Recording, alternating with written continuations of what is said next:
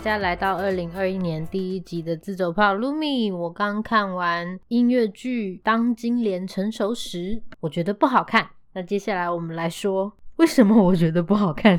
二零二一年的我还是这么直接，还是这么讨人厌。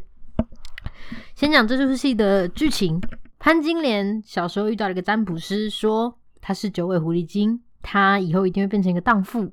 他非常的害怕，因为他的妈妈。跟媒婆都告诉他，荡妇要进猪笼，通奸要被凌迟，所以他就决心要不成为一个荡妇，成为一个伟人。他跟武大郎结婚之后，很认真的帮他卖烧饼，很认真的挨家挨户帮人做家事。有一天，西门庆来他家里勾引他，他不愿意让西门庆把他的油条放到自己的烧饼里面，打他一巴掌，拒绝了这个通奸的邀请。后来他在路上遇到一个人，李春梅，李春梅非常的难过。因为他的自慰棒不见了，他的自慰棒叫角先生，他很喜欢他帮他取的名字，角是牛角的角，角先生。金莲非常的害怕，春梅怎么可以到处找自己的自慰棒呢？后来他又遇到了一个人，叫韩秋菊，韩秋菊跟他说，她是一个青楼女子。西门庆跟她相好之后，她怀了孕，西门庆。要把她娶进门，想不到秋菊流产了，而且身子坏了，以后再也不能生育。西门庆就把她抛弃了。潘金莲觉得天哪，西门庆真的是太坏了，这样玩弄女人的感情。秋菊就说服他，如果你去诱惑西门庆，对西门庆下药，让他断子绝孙，那么你毁了西门庆一人，就是毁了所有女人的敌人，毁了所有玩弄女人的心的人，你就是一个伟人。潘金莲就被说动了，他就去跟西门庆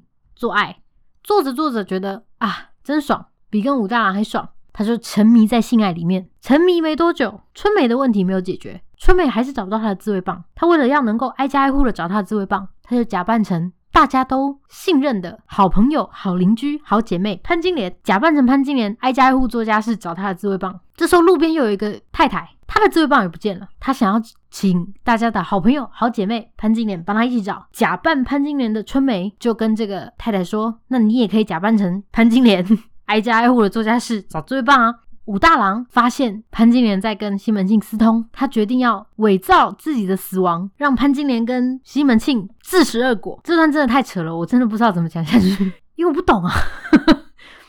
呃，总之呢，武大郎就在路边被人发现被毒死了，然后三个潘金莲都被抓到公堂之上。春梅因为以为自己的自慰棒在路边已经被人折断了，烧掉了。他就生无可恋，所以他就自称是自己杀死了武大郎，要被判死刑。这时候武松打虎回到镇上，他听说自己哥哥死了，他来到监狱里面看看这个杀死他哥哥的人，他要亲手将他正法。这时候春梅告诉他：“我其实不是潘金莲，我没有杀你哥哥，而且地上有只蟑螂。你看，武松很会打老虎，但是很怕蟑螂。”就在这个恐惧之中，春梅告诉他：“不要害怕，面对你的恐惧，你的恐惧也会爱上你。”他们就爱上了彼此。这时候的潘金莲发现，嘿，其实很多女人都会用自慰棒，大家好像都是荡妇。她为了要打破这个只有她是荡妇的局面，她就跟秋菊一起对镇上所有人下春药，让他们在一个晚上大杂交。然后他再假扮成关老爷，告诉大家要判潘金莲有罪，就要判所有人有罪。大家就是说，新老爷明察秋毫啊，我们不是故意的。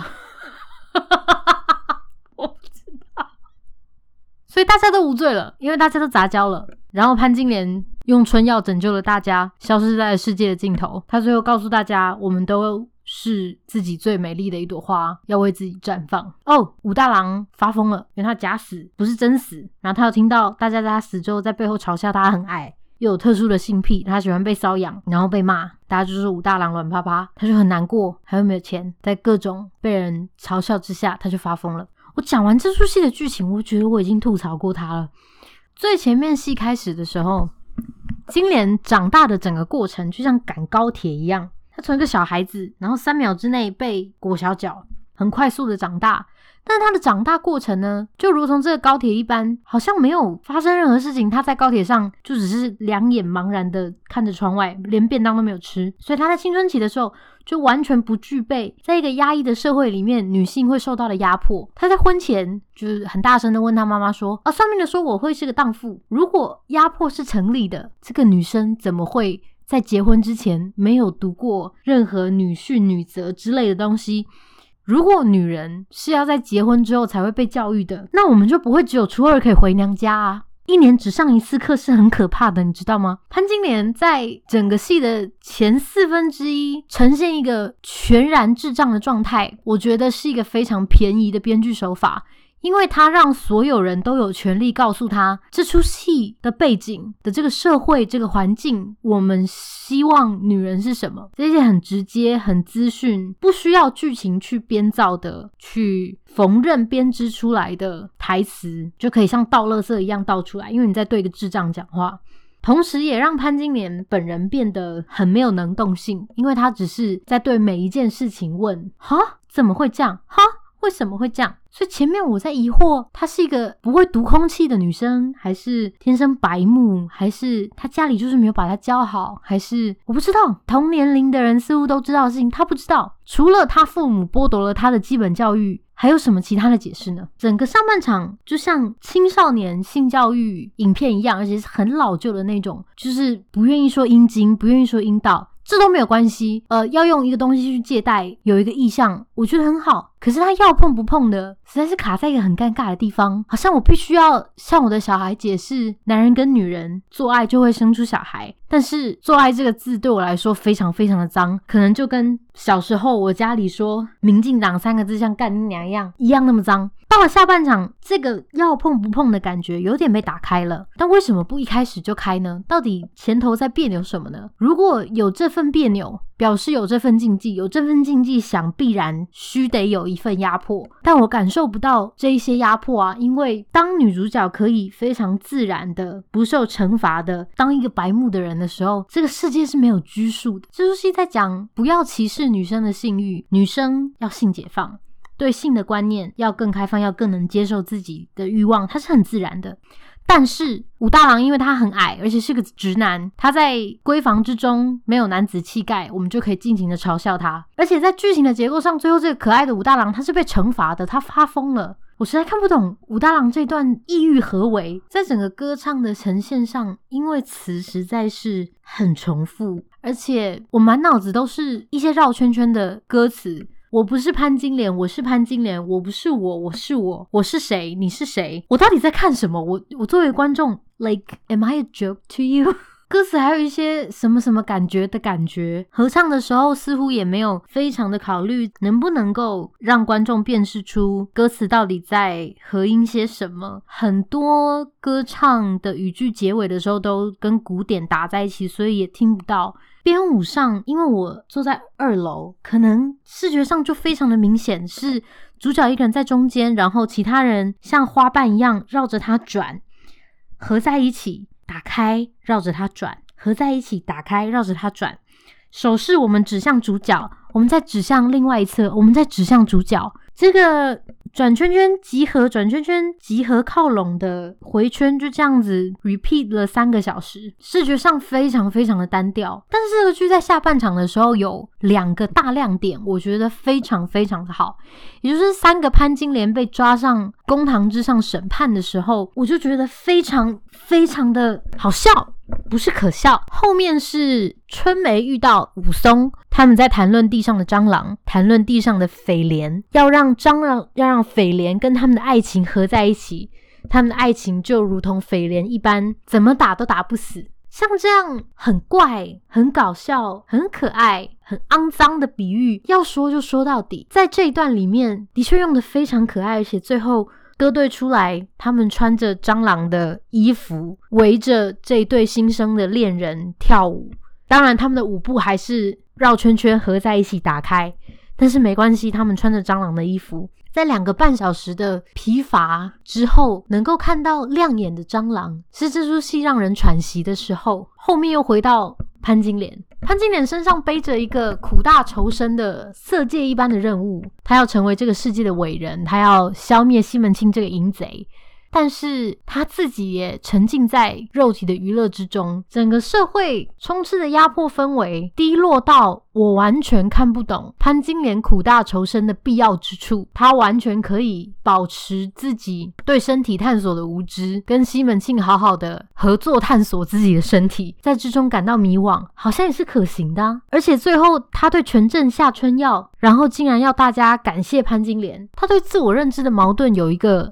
突破口，也就是当他看到王婆跟秋菊也会自慰，也会用自慰棒自慰的时候，他说：“啊，原来你们也是荡妇。”这里我完全看不懂，因为从头到尾大家都告诉你，你老公碰你不是荡妇，别的男人碰你才是荡妇。为什么你会因为别的女人拿自慰棒自慰你就想通了呢？这很明显有一个程度的区别吧。当然，我不认为通奸就是荡妇，或我不认为荡妇有什么羞耻的。但是在同一个荡妇宇宙里面，也许荡妇的定义应该要更明确一点。因为如果我看到别的女人拿自慰棒自慰，我就能够突破我自己的荡妇心结的话，那这出戏在上半场，他第一次遇到。春梅，春梅非常非常纯爱的歌颂她的自慰棒的时候，你就应该要开悟啦。这出戏四十分钟的时候就可以结束，老早就可以不需要有这么多的曲曲折折感觉的感觉，多么神秘的领悟啊！春梅的自慰完全没有解放意义，但是秋菊跟王婆的就有。武松是一个我完全不知道为什么要在这出剧。的前面这么早就出现的角色，可能是因为大家都知道《金瓶梅》或是《水浒传》里面有个武松，大家都知道武大郎的弟弟是武松，所以武松一定要早点出来。但他前面真的没事干啊，他完完全没有他的剧情。他出现的那一段之后，长长久久的没有他的戏份，让我觉得我为什么需要这么早就知道他要出现了呢？这是一个在很多层次上都很怪异的一出戏，怪异到。我必须要打开他的新闻稿，这是一篇刊载在网络上的新闻。传奇恶女潘金莲登上音乐剧《风细》，对不起，《风细月》应该是《风细月》吧，《风细月》工作室原创大作。当金莲成熟时，重新解密潘金莲的内心世界，没有，完全没有看到。他有任何内心世界，因为他他很缺乏自己的性格，他最关注的事情是要光宗耀祖，他强大的性欲也没有推动任何巨大的剧情进展，反倒是春梅对自己欲望非常诚实，不逼迫他人，对自慰棒的使用知之甚详，很懂得取悦自己的身体，春梅才是那个正视女性性能量的人。定调为成人音乐剧的《当金莲成熟时》，和我们熟悉的《水浒传》与《金瓶梅》不同，讲述的是潘金莲成为女人的故事。剧中将探索潘金莲从女孩成为女人的经历，以女性成长故事的角度，带领观众重新思考性别、爱、性欲等议题，反思文明社会赋予女性的框架，以及身为女人的真正意义。这一段讲述的。女性对女性的赋权 （empowerment），重新思考女人的地、女人的意义。这段给我非常强大的《神力女超人一九八四》的既视感。作为一个女人，我没有再看到一个强大的女性穿着金色翅膀的战衣出演了一出烂剧，呃，对全世界说你们许的愿都超烂，让我觉得哇哦，women。We are powerful. No, I didn't feel that. 潘金莲也同样让我觉得，为什么要聚焦在这个明显基本教育不足的女性的故事呢？很明显，春梅是一个更有趣的人物啊。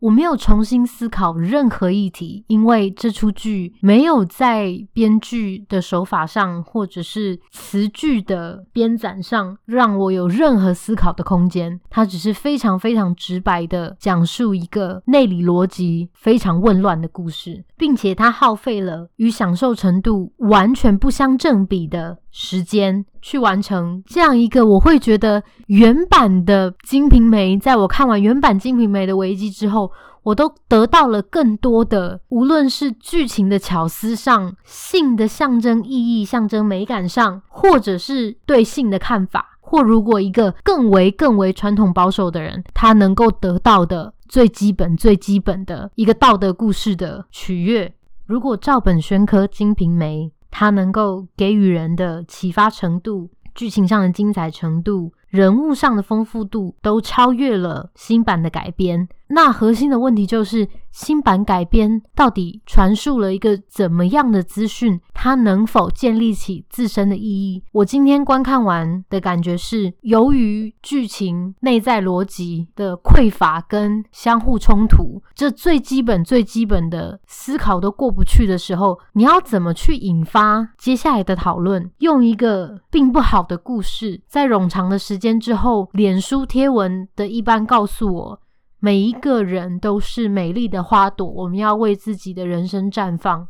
我想还是推荐大家看一下《金瓶梅的危机》好了，《水浒传》中写的潘金莲非常非常的生动。而且色情的意象写得非常的精致。他写说，潘金莲是一个贪淫荡、贪色、风流狐媚的女人。她见武大郎身材短矮，人物猥琐，心存不满。她见武大出去卖烧饼了，就打开大门，在竹帘下面故意露出小小的像嫩笋一样的三寸金莲，嘴里嗑着瓜子，脸上抹的厚厚的浓妆，头发上打着很厚的苏州产的桂花头油。隔老远就能闻到浓浓的桂花香，凭着年轻漂亮、淫荡无羁的资本，和那些浮浪子弟私通上了。像这样意象上非常精致的，在竹帘下面露出你的三寸金莲，晃呀晃的，引得邻人们都对你心生妄想，非常的活色生香，甚至不需要这个女人站到竹帘外面让人看，但是她脚的影子以及她发油的香味，就能够联想到闺房之中所有的事情，将大部分的身躯藏在竹帘之后，其实正是将最性感的部分流露出来。若真的要说精彩的《金瓶梅》，我想大家可以 Google 一些老三级片来看，里头对性或者是诱惑的描写，相比这出戏，我想都是更为足够的。当然，我并不认为这是因为他们是三级片，舞台剧当然做不到。我觉得完全不是这样。当你已经标榜，这是一个牵涉成人话题的戏剧。我在进场之前并没有任何预设，在舞台上做什么事太多。很明显，我今天看到的不够多。在改编经典的时候，我想我会很重视一件事情，就是它能不能够超出。这个经典在现代被直接搬演之后产生的新意义，也就是说，如果我们今天照本演完《金瓶梅》当中人们对性的禁忌感，或者是人在追求快感的正当性，能不能够在现代更浮显出来？我想一定程度上是可以的。那你要怎么能够去超越这一个自然已经浮现的经典，在时代挪移之后意义上的改变？如果没有办法比这个自然而然的经典意义上的挪移更为出色、更为深层，或者是意义上有所翻转，我就仿佛在看一个所知的精彩文本，已知的精彩文原。本的劣化版，你天生的劣势就是大家都知道原版有多经典，而你没有超越这件事情。另外一个例子就是我脑海一直浮现的，我认为最荒谬的小说之一，就是神怪版的《水浒传》《封神演义》。《封神演义》的开头是纣王去参拜女娲庙，他看到女娲的塑像非常的美，所以他就题诗一首。女娲回来看到这首诗，觉得 Oh my God，我被性骚扰，纣王真的太恶心，而且纣王就是暴政残虐，于是他就召集了千年狐狸精、玉石琵琶精和九头雉鸡精进入宫中。魅惑纣王，以断送商朝的前程。这三只妖精收到了这个命令之后，做了大概有一百倍的努力吧。他们真的是用尽千方百计的在断送商朝的前程。在他们坏事做尽，姜子牙辅佐周文王、周武王讨伐。来讨伐纣王的时候，他们去找女娲求助，说：“女娲娘娘，不是你叫我们来魅惑纣王的吗？”女娲说：“我是叫你们来魅惑魅惑纣王，可是你们做的太过火了吧？”女娲就把这三个妖精绑了，三个妖精后来就被斩首了。这个故事搬到现代来讲，所有人都能够立刻察觉出这个故事的荒谬之处。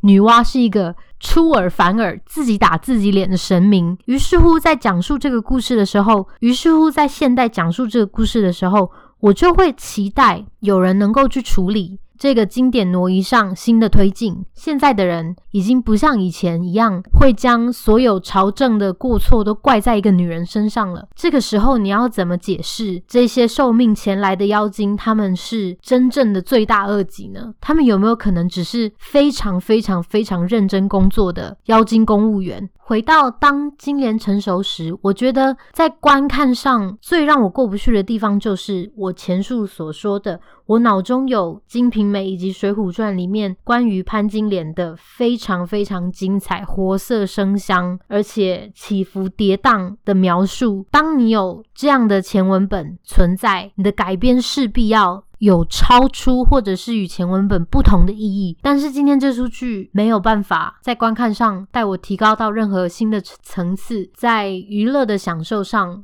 我的感觉很重复，很被消耗，时间感非常的长，在对一个女性或者是性的意义上，脑中的讨论反复的攻訐，也不足以真正让我产生思考的动力。整个观看过程，观看体验是充满疑惑的，希望我的后置剪辑可以让这出剧的语速听起来比较自然一点，因为我停顿的地方实在很多。